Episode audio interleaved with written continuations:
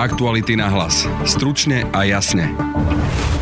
Kniha o Janovi Kuciakovi a Martine Kušnírovej je už v predpredaji.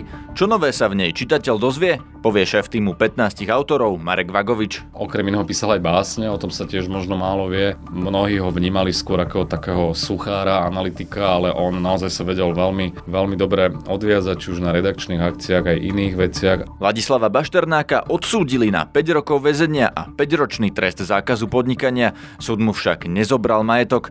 Dozviete sa, čo si o tom myslia ľudia. Organizátor protestov pred Bonaparte Igor Matovič. 17. november sa blíži, takže dávame mu dotedy termín, aby povedal definitívny termín, kedy z toho bytu vypadne. Keď nie, tak mu to prídeme opäť pripomenúť pod okna. Bašternákov advokát Peter Filip a Zuzana Petková zo Zastavme korupciu. Moje meno je Peter Hanák. Vítajte pri počúvaní dnešného podcastu. Ladislav Bašternák sa pred súdom priznal, že je vinný v prípade neoprávneného vyplatenia vratiek DPH v kauze obchodu s bytmi v komplexe Five Star Residence. Proti 5-ročnému trestu sa odvolal, lebo chcel dosiahnuť len podmienečný trest. Vypočujte si, čo po rozsudku novinárom, medzi nimi aj nášmu kolegovi Jánovi Petrovičovi, povedal Bašternákov advokát Peter Filip. Podal odvolanie, to znamená v tomto prípade odvolanie proti výroku o treste. Čiže nesúhlasí s výškou trestu. Ste spokojní, že mu neprepadne majetok, tak ako ste navrhovali? Nebudem Ale s trestom sa dá ísť ešte nižšie, keď súd vlastne uh, uznal všetky polahčujúce okolnosti, ktoré... Dá sa. Ako? Dá sa podľa parag- tak ako som to navrhol v svojej záverečnej reči, podľa iných ustanovení paragrafu 39 až na 2 roky. Podľa vás je spravodlivý rozsudok pri takomto trestnom čine, že niekomu je vyplatený 2 milióny eur podmienka? Viete, uh, stavať sa do roviny uh, ochráncu spoločnosti a hovoriť o spravodlivosti, pozrite sa, koľko takýchto trestných činov je na Slovensku prejednávaných. Pozrite sa, kto uhradil čo len cent a potom sa môžeme rozprávať o Čiže ešte spravodlivosti. povedať, že váš klient sa zachoval akože čestne, že uhradil tie peniaze? Pani Todová, nepovedal som nič o čestnosti, hovorím o hodnotení trestných vecí. Ja som tu není kvôli moralizovaniu. Podľa vás je to... myslíte, že by nemal byť odsúdený? Že by nemal mať trest? Že by nemal ísť do väzenia? Ja som nepovedal nič o tom, či má byť odsúdený, nemá. Je to jeho rozhodnutie, je možnosť rozhodnúť aj inak, je to jeho právo a myslím si, že to treba A rešpektovať. tá účinná lútosť a vyjadrenie toho lutovania tu na súde, to bolo naozaj niečo úprimné od pána Bašternáka, alebo to boli len využitie inštitútov trestného práva, ktoré vlastne vedú k nižšiemu trestu? Viete, ja nemôžem inak vzhľadom na môj vzťah k nemu povedať, že to je úprimné, ale toto je otázka, ktorá sa netýka mňa, viete. Ja to považujem za úprimné a či tak on konal, to je asi otázka na ňa. Mal obavu, že mu prepadne ten majetok? Nie. Je Prevádzal- zaplatiť aj tých zvyšných keď nemal 6 obavu. miliónov, ktoré si firma BL202 nárokovala v- ako Vyjadril som DPH? sa k tomuto trestnému konaniu, povedal som vám, aký je postoj môj aj môjho klienta, prečo podal odvolanie a zároveň vám prajem krásne pekný deň. Dovidenia. Bolo na splatenie tých peňazí použité Možno ste mi, možno ste mi nerozumeli. No Pekne je to som sa legit- rozlúčil. Dovidenia. legitímna otázka. Z nájomného. otázka je a ja legitimne odchádzam. Dovidenia. To bol advokát Ladislava Bašternáka Peter Filip. Čo si o tom myslia bežní Slováci? Denisa Hopková sa pýtala v bratislavských uliciach. Myslíte si, že je to dostatočný trest? No ja si myslím, že určite nie, pretože za tie roky, čo ešte nie sú ani došetrené, tak snad sa to bude ešte upravovať smerom k vyššej hranici. A čo si myslíte o tom, že Robert Fico vlastne žije stále v byte už odsudeného zločinca? Tak to je jeho svedomie. Ak s týmto svedomím pôjde do volieb, tak si to od voličov vyžerie. Som to naozaj, my sme boli na stavbe a niečo som teraz počul na obede, že A myslíte si, že 5 rokov je dostatočný trest? a ja myslím, že nie, že by mohol aj viacej dostať. Nerozumiem tým právnym všetkým nuansom, ale myslím, že to, čo sa o ňom toľko hovorí, či to bola len bublina, ale asi má za ušami dosť. A čo si myslíte o tom, že Robert Fico stále žije v byte už odsudeného zločinca? Uh, není to nič seriózne, myslím, že to nie je správne. Takže boli by ste za to, aby napríklad z toho bytu odišiel a prijal... Vo svete to bežne funguje. Že keď sa nejaký prehrešok stane, tak buď odstúpi človek, alebo e, sa snaží o napravu. 5 rokov dostal ako natvrdo sedí. Vždycky ho dokáže odsúdiť len za to, čo mu dokážu. Takže Čo si vlastne myslíš o tom, že Robert Fico býva v dome, alebo teda, že Robert Fico býva v byte Ladislava Baštrnáka a vlastne už je odsudený za nejaký, nejaký trest, je to zločinec a Robert Fico tam napriek tomu býva? Tak myslím si, že to je dobre zohratá partička, ktorá si kryje chrbát navzájom a ľudia sú len slepí a volia stále tú istú partiu, ktorá okrada štát, myslím si. Bol by si za to, aby teda Robert Fico vyvodil nejaké dôsledky, napríklad z toho by tu odišiel? Samozrejme, voči sebe on už mal vyvodiť dôsledky pekne dávno, nielen sa stiahnuť. Už pri, už pri tej vražde sa mal nielen stiahnuť do pozadia a radiť si to tam z kutika stieňa a vlastne má len dosadenú postavičku Pellegriniho na kauzy Ladislava Bašternáka upozorňovala ešte ako novinárka aj Zuzana Petková, dnes šéfka nadácie Zastavme korupciu. Hovorila s ňou opäť Denisa Hopková. Je takýto trest pre Ladislava Bašternáka dostatočný? Uh, nie som právnik, ale uh, v minulosti som sa vlastne tejto kauze uh, venovala a ja si myslím, že je dobré, že vlastne rozhodol súd, pretože naša legislatíva umožňovala Bašternákovi vyplatiť sa v podstate z toho, z toho trestného činu. To znamená, že je možnosť, že keď niekto doplatí tú daň, o ktorú pripravil štát, takže vôbec nepôjde pred súd. S tým, že prokurátor takéto niečo neakceptoval, napriek tomu podal žalobu na súd a ten rozhodol a dal mu trest, si myslím, že to je dobrý signál pre spoločnosť, že naši ľudia nie sú úplne beztrestní. Hrozí Ladislavovi Baštrnákovi ešte niečo ďalšie? Pokiaľ mám dobré informácie, tak finančná správa otvorila viacero kontrol v prípade bašternákových firiem a nadmerných odpočtov daní, čo bol vlastne aj tento prípad a konštatovala aj ďalšie úniky na daniach. To znamená, že aj v budúcnosti by možno toto mohlo dospieť k nejakým, k nejakým konaniam, či už na finančnej správe alebo, alebo na trestným konaniam. Čo to znamená pre Roberta Fica, ak stále býva v byte už teraz odsúdeného zločinca? No ja si myslím, že sa bude e, stupňovať tlak e, jednak opozície, ale aj verejnosti na ňo, aby e, zmenil miesto svojho bydliska. Ten tlak je tu už dlhodobo. Robert Fico sa mu spočiatku bránil presne tým, že, že Bašternák nie je odsudený, nie je právoplatne, nie je teda vinný, akoby ešte a teraz ten tlak zrejme na neho bude ešte väčší, čiže pravdepodobne sa už nevyhne tomu, aby, aby sa odsťahoval. Študuje so mnou teraz Igor Matovič, ktorý organizoval protesty pred Bonaparte, kde býva Robert Fico v byte Ladislava Bašternáka. Pán Matovič, stačí vám trest 5 rokov väzenia, 5 rokov zákazu podnikania pre Ladislava Bašternáka? Tak na Slovensku tresty udelujú súdy, ale ľudia zase na druhej strane vidia, aké tresty udelujú. A za pomaly hociakú prkotinu, neumyselne niečo, nejaký trestný čin, ľudia dostanú 5 rokov basy na tvrdo a v tomto prípade Bašternák de facto dostal 3 roky, lebo on akože papierovo je bezúhonný občan, to znamená, že keď bude dve tretiny trestu nerobiť zle, čo teda nevyzerá akurát človek, ktorý by sa tam byl s nejakými holými hlavami, tak eh, po troch rokoch bude v bude z chládku von a bude si užívať ďalších 14 miliónov, ktoré nakradol, lebo on si zobral 16 miliónov eur nadmerných odpočtov za vlád Roberta Fica, takže podľa mňa to určite nie je adekvátny trest. Mali mu zhrabať celý majetok a v prvom rade byt e, Roberta Fica, aby nemal kde bývať, keď už teda on sa odtiaľ není schopný vysťahovať. Tak v tomto prípade ale ide o menšiu sumu, je to len jeden z prípadov, v ďalších prípadoch mu ešte môže hroziť nejaké ďalšie vyšetrovanie. Chystáte ešte teda nejaké ďalšie protesty? Keďže Robert Fico už 20 mesiacov e, robí hambu v tomto byte, on ju robil aj predtým, ale potom vlastne slúbil, že momentom, kedy bude Bašternák obvinený, tak e, tým pádom sa odtiaľ vysťahuje. 20 mesiacov uplynulo od e, obvinenia Bašternáka a on tam stále býva. To znamená, treba mu to pripomenúť, 17. november sa blíži, takže dávame mu dotedy termín, aby povedal definitívny termín, kedy z toho bytu vypadne. Keď nie, tak mu to prídeme opäť pripomenúť pod okna. Takže chystáte 17. novembra ďalší protest pred Bonaparte. V podstate začneme na SMP a keď Robert Fico neoznámi termín, tak budeme pokračovať pred Bonaparte. Keď oznámi termín, tak bude to spomienka iba na SMP.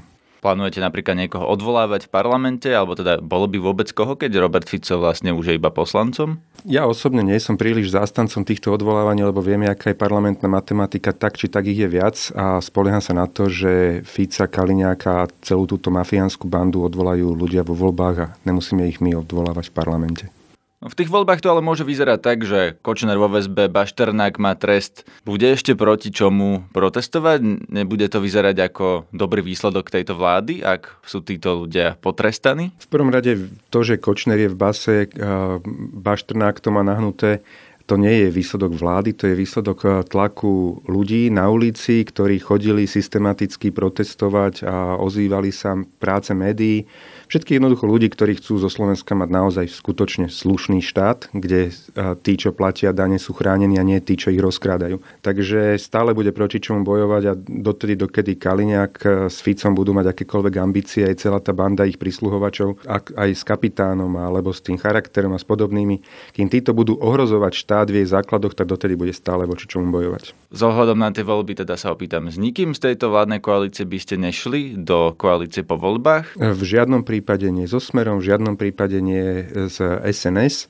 Ja osobne hovorím, že ani s charakterom nie, alebo teda s mostom hit, lebo teda dva razy v podstate zásadne zradil v priebehu dvoch rokov ľudí, ktorí to demokraticky na Slovensku cítia. Áno, uznávam, že niektorí v našom klube hovorili, že však tomu mostu by sme mali dať nejakú šancu. Ja si myslím, že keď niekto raz zradil, už mu netreba veriť v takejto zásadnej veci a duplom, keď Bugár zradil v podstate teraz pri kauze popravy e, Jána a Martiny druhýkrát, tak tomu človeku definitívne netreba veriť. Takže ja pevne verím, že vyskladáme alternatívu bez týchto troch subjektov. To bol Igor Matovič. Oslovili sme aj Roberta Fica, konkrétne cez hovorcu strany Smer SD. Už ráno sme mu poslali otázky, ako reaguje na rozsudok a kedy naplní svoj sľub o vysťahovaní sa z Bonaparte. Odpoveď sme nedostali, nedovolali sme sa mu a neodpovedal ani na SMS-ku.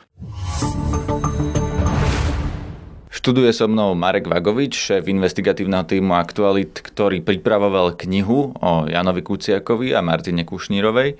Marek, o čom bude tá kniha? Čo sa z nej čitateľ dozvie? Tak v prvom rade sú to príbehy Jana a Martiny, dvoch mladých, čistých, idealistov, ktorí mali veľký zmysel pre spravodlivosť e, a žili v pravde, hľadali tú pravdu neúnavne. Sú tam nejaké novinky, niečo, čo čitateľ zatiaľ nevie? Hlavne pýtam sa teraz najmä na prácu Jana Kuciaka, že či tie prepojenia napríklad e, Kočnera na politikov alebo talianskej mafie alebo niečo o týchto prípadoch, na ktorých e, Jano Kuciak pracoval. Dozvieme sa o tom niečo nové? Bude tam veľa informácií o pozadí Janovej práce, jeho práce investigatívneho no- novinára zo zákulisia kaos, ktoré pripravoval, na ktorých som s ním aj spolupracoval. Opisujeme tam, e, akým spôsobom prišiel na niektoré prepojenia a áno, sú tam aj e, nové informácie o tom, ako komunikoval s rôznymi ľuďmi v kauzách ako Bodorovci, Kočner a tak ďalej, ako sa či už jemu alebo jeho zdrojom vyhrážali. E, čiže áno, bude tam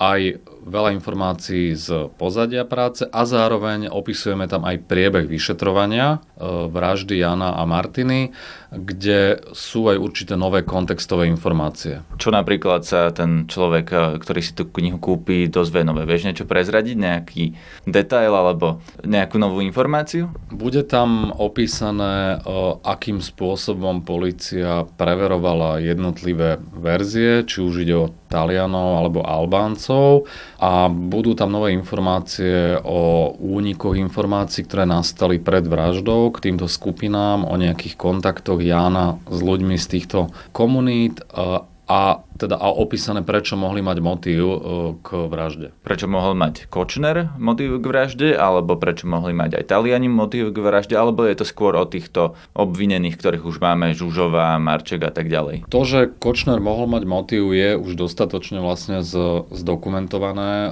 v kapitole o Kočnerovi ale opisujeme bližšie ten ich vzťah medzi Janom Kuciakom, Marianom Kočnerom, ako sa vyvíjal, ako reagoval na jeho zistenia a tak ďalej. Viac tých nových e, kont- kontextových vecí tam bude skôr o tých Talianoch e, a Albáncov vo vzťahu k vyšetrovaniu vraždy. Ako to súvisí? Lebo teraz momentálne vyzerá to tak, že všetky stopy vedú ku, Kuč- e, ku Kočnerovi. Sú ešte tí Taliani a prípadne nejaké albánske skupiny, ak ich spomínaš, aktuálne? Tak tieto verzie sa veľmi intenzívne preverovali až do tej známej policajnej razie. Áno, dnes to vyzerá skôr na Kočnera, ale stále sme ešte veľmi ďaleko od toho, aby sme vynášali nejaké kategorické súdy.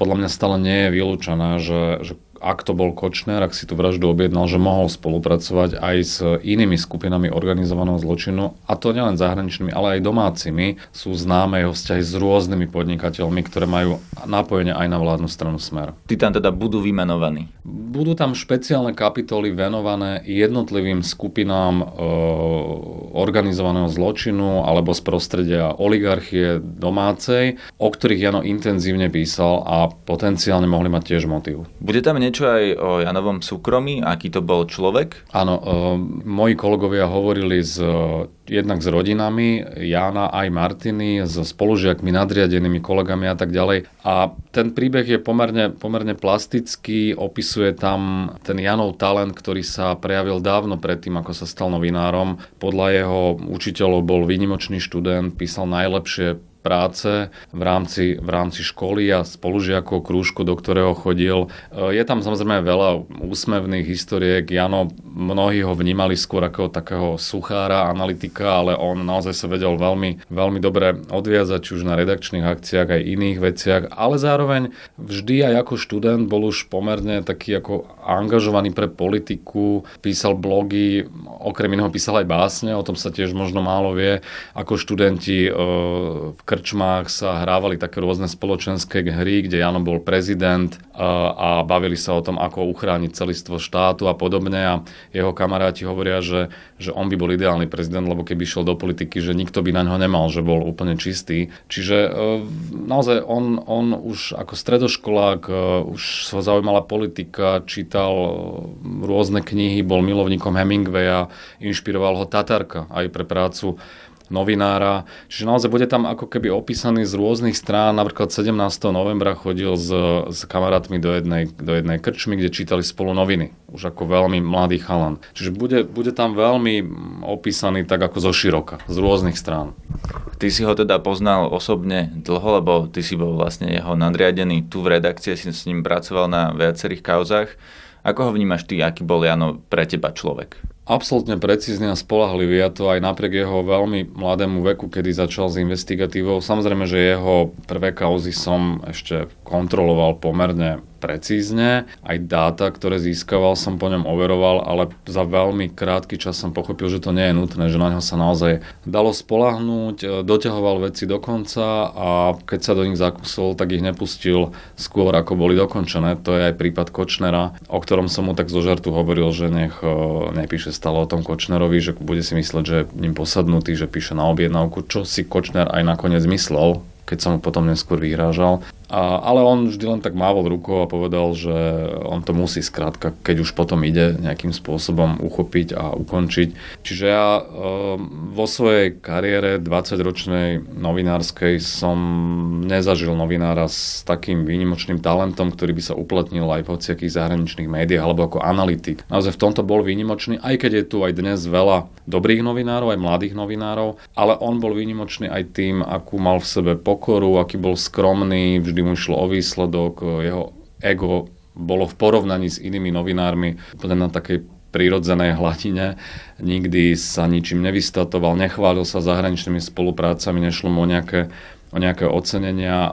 Mal istotu, takú seba istotu a sebavedomie, ktoré ale vyplývalo z toho, čo dokázal za pomerne krátky čas. Kto tú knihu vlastne písal? Bol si to hlavne ty, alebo má aj spoluautorov? Pracovalo nás na tej knihe 15 autorov, je to kolektívne dielo, ja som sa venoval najmä jeho práci a ako spoluautor e, aj na ďalších kapitolách, ktoré súvisia najmä so životom po vražde, s politickými súvislostiami, s vyšetrovaním, ako sme mali ochránku, ako fungoval medzinárodný tých novinárov. Ďalší kolegovia mápovali detstvo, Martina, Martiny, Jana, študentské časy, pracovné veci. Čiže naozaj je to, je to do veľkej miery kolektívne dielo a ja som to s kolegyňou Mirkou Sojkovou potom finálne vlastne editoval. S kolegyňou z Aktualita. Teda aj tí ostatní spoluautori to sú redaktori Aktuality.sk. Áno, sú to všetko redaktori Aktuality.sk, ale spolupracovali s nami aj zahraniční novinári, ktorí boli v tom medzinárodnom investigatívnom týme a aj napríklad Pavla Holcová, ktorá s Janom Kuciakom spolupracovala na talianskej mafii.